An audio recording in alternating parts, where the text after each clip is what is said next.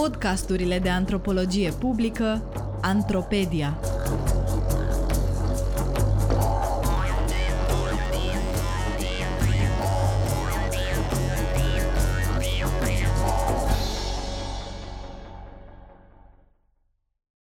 Am vrut să văd cum se fac banii și acolo.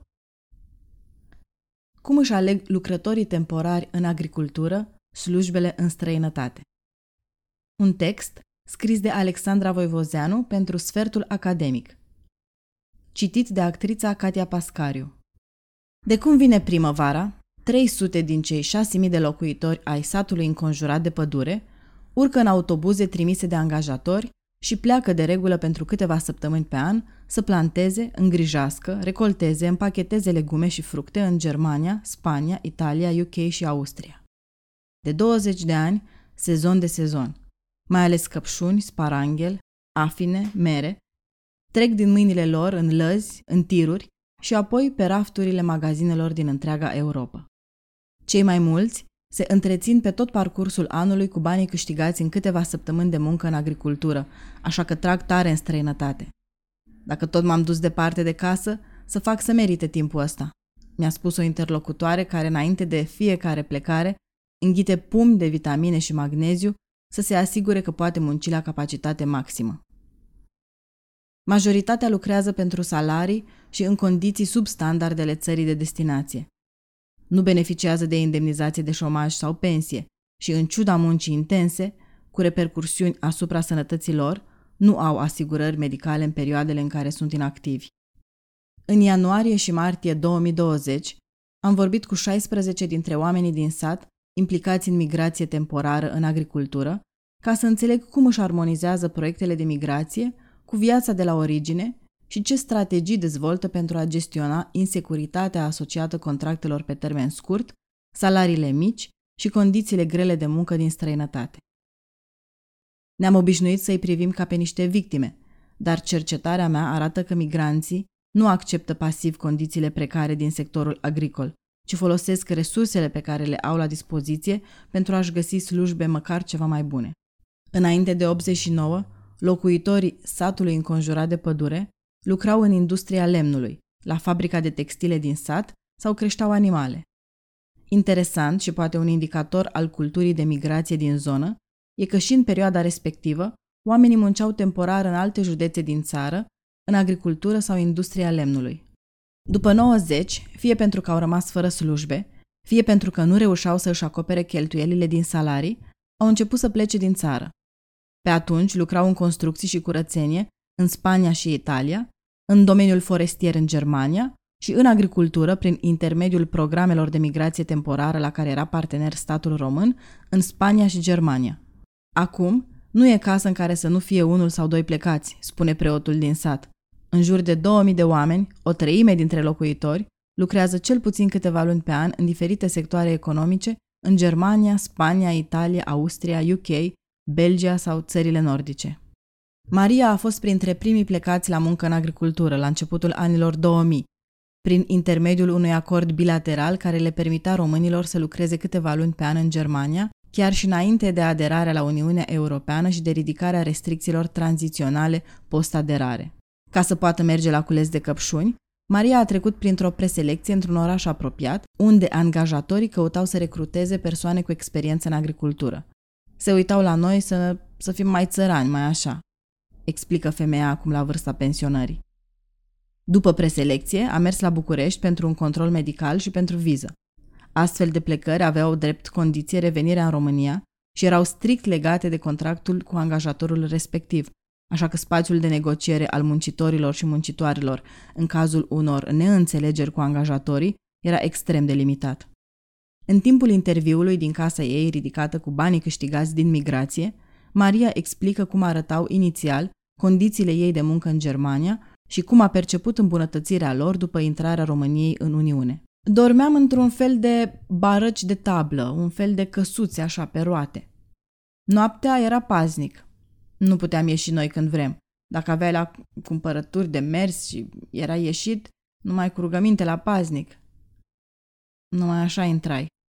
În căsuțe stam și 14. După aia, după ce am intrat în Uniune, nu ai avut voie să stai, numai 4-5 într-o cameră și aveai condiții altfel. De purtat, nu te mai purta atât și nu te mai... Că înainte ne purta, Doamne ferește, după o caserolă de căpșun o jumătate de zi. După aia nu. Dacă ai avut, ai cules. Dacă nu, ai sta pe cameră și nu te ținea în ploi sau dacă era cal tare, ne ducea. Ne-au fost altfel de condiții, lucram mai puțin și veneam cu bani mai mulți. Timp de 14 ani, Maria s-a întors an de an la aceeași fermă, dar împreună cu alți membri ai familiei. A încercat diverse activități și s-a orientat treptat către cea mai bine plătită. Vreo cinci ani a mers la căpșuni. După aia a mers doi pe toamnă și al doilea an nu s-a mai câștigat bine pe toamnă și ne-a mutat iar pe primăvară. Am mai mers într-un an la căpșuni și apoi am mers la sparanghel. Ne-am tras unul pe altul. A fost un ficior la sparanghel, după aceea ce mi-a intrat fata, apoi ginerele. Am intrat unul câte unul, că era mai bine acolo. Era plătit pe oră. Spre deosebire de începutul anilor 2000, locuitorii și locuitoarelor satului înconjurat de pădure au acum la dispoziție oportunități care le permit să exploreze cu mai multă ușurință locuri de muncă din diferite țări ale Uniunii Europene. În primul rând, accesul liber la piețele muncii statelor UE le-a redus costurile de migrație și i-a făcut mai puțin dependenți de angajatori. Pe de altă parte, satul are o istorie substanțială de migrație către mai multe țări de destinație. Oamenii au testat slujbe în toată Europa și pot compara informații despre salarii și condiții de muncă. Mai mult, au la dispoziție o infrastructură bogată de migrație. Pentru a găsi un loc de muncă în străinătate pot apela fie cercul de cunoscuți, fie la intermediari informali, fie la agenții de recrutare. Interlocutorii și interlocutoarele mele iau în calcul o serie de factori atunci când decid asupra unei slujbe în străinătate. Cum proiectele lor de migrație se suprapun cu rolurile de mame, soții sau fiice, femeile, de exemplu, își planifică plecările ținând cont de obligațiile de a-și îngriji copiii, rudele bolnave sau părinții în vârstă. Mihaela, care lucrează sezonier din 2012, preferă să plece din țară în timpul vacanței școlare. Deși era mulțumită de prima ei slujbă în Germania, la o fermă de ciuperci, a încercat și munca la cules de zmeură tot în Germania. Am vrut să văd cum se fac banii și acolo, spune ea. În urma celor două experiențe, a decis să culeagă zmeură în lunile de vară, pentru că se plătește mai bine și mai ales pentru că își dorește să fie acasă în perioadele în care copiii ei merg la școală. Nu a fost interesată să păstreze ambele joburi, pentru că avea alte priorități.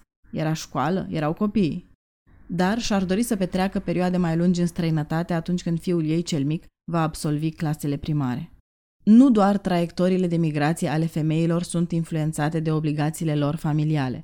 În ultimii șapte ani, pentru a-și asigura un venit pentru o perioadă mai lungă, Mihai și soția lui Ana au recoltat sparanghel în Germania în primăvară și au lucrat vara în ferme private la întreținut și recoltat mere în Italia. În același timp, au continuat să își caute slujbe pe termen lung. Prin intermediul unei agenții de recrutare, Mihai a obținut în sfârșit un job full-time în Anglia. Deși era mulțumit de condițiile de lucru și de securitatea adusă de noua slujbă, a renunțat după nici câteva luni pentru că soția lui nu a reușit să obțină un contract cu aceeași firmă. De cele mai multe ori, migranții își aleg locuri de muncă ținând cont atât de efort, cât și de câștigurile implicate. Chiar dacă spun că sunt bine plătiți, Ana și Mihai intenționează să se oprească din cules paranghel pentru că ritmul de muncă e prea intens. Acum când copiii au devenit independenți financiar, iar ei au investit modest în casă, preferă să lucreze doar în Italia. În Italia, la mere, mă pot duce încă 20 de ani de amu, la stilul de lucru care îi. Dar cum e aici la Sparanghel, dacă mergi vreo 3-4 ani, după aia nu te mai duci, decât să te strigi de tot, să cazi pe jos. Faci toată ziua același lucru și tragi cât de tare, nu mai simțești că oasele nu te duc, mă înțelegi? În timp ce unii preferă să lucreze în străinătate doar ocazional, când au nevoie de mai mulți bani, alții pleacă an de an sau rămân pentru perioade mai lungi de câteva luni. În 2012, când a renunțat la locul ei de muncă din România pentru un contract pe perioadă nedeterminată la un depozit de vegetale din Austria, Lina era divorțată, avea doi copii în întreținere și o casă în construcție. Deși nu foarte bine remunerată pentru standardele țării de destinație, noua slujbă aducea un venit considerabil mai mare decât în România, din care femeia reușea să își acopere cheltuielile. Pentru a-și suplimenta câștigurile, în două ocazii când s-au ivit oportunități mai bine plătite, dar pe termen scurt, Lina și-a întrerupt temporar contractul din Austria. Odată ce a terminat de ridicat casa, s-a întors să locuiască și să lucreze în România, dar an de an își ia concediu neplătit din iulie până în septembrie și merge la cules de afine în Germania. Și exemplul Iuliei ilustrează relația dintre oportunitățile de lucru în străinătate și factorii care îi determină pe migranți și migrante să încerce o anumită slujbă sau destinație. După cinci sezoane în Germania, Iulia a renunțat să culeagă căpșuni pentru că munca aplecată deasupra rândurilor îi aducea dureri de spate. S-a hotărât să încerce lucrul la o fermă de sparanghel, dar cum durerile se înrăutățeau, s-a reorientat în anul următor către o livadă din Spania. Am crezut că va fi mai ușor, erai plătit la oră și conta că nu trebuia să stai aplecat când lucrai, dar era distanța, nu puteai să vii să pleci la fiecare două luni. A lucrat în aceeași livadă până când fica ei și-a găsit o slujbă pe termen lung în sectorul de curățenie din Spania. Apoi, ca să scape de munca repetitivă în agricultură, a decis să se angajeze, la fel ca sora ei, în sectorul de îngrijire la domiciliu în Austria. Lucrează o lună și are trei de pauză în România, unde sunt și nepoții. Iulia a luat decizii legate de locul de muncă, luând în calcul rațiuni economice, starea de sănătate sau obligații de familie și a ales între trei țări de destinație, Germania, Spania și Austria, și între migrația pe termen lung sau pe termen scurt în diferite sectoare economice. Cei mai mulți dintre interlocutorii mei spun că preferă munca temporară în detrimentul unei slujbe pe termen lung în străinătate, pentru că le permite să subziste în restul anului, în timp ce își prioritizează viața de la origine. Majoritatea locuitorilor satului înconjurat de pădure au schimbat mai multe slujbe sezoniere în agricultură, dar atunci când ajung să aibă un loc de muncă care se pliază pe condițiile lor, se întorc an de an la același angajator.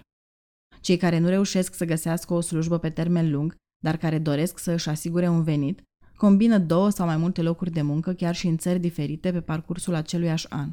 Cercetarea mea arată că migranții nu sunt victime ale circumstanțelor, ci își aleg activ destinația și perioadele în care pleacă la lucru în străinătate, luând în calcul o serie de factori de la obligații de familie la rațiuni economice, salarii și condiții de lucru, aspecte legate de sănătate și oportunități de protecție socială. Deși de cele mai multe ori capitalul scăzut de negociere nu le permite să îmbunătățească semnificativ contextul în care lucrează în agricultură, în căutarea unor slujbe mai bune, locuitorii satului înconjurat de păduri se folosesc de istoria și infrastructura bogată de migrație din zonă și de accesul liber pe piețele muncii statelor din Uniunea Europeană pentru a compara salarii și condiții din diferite destinații.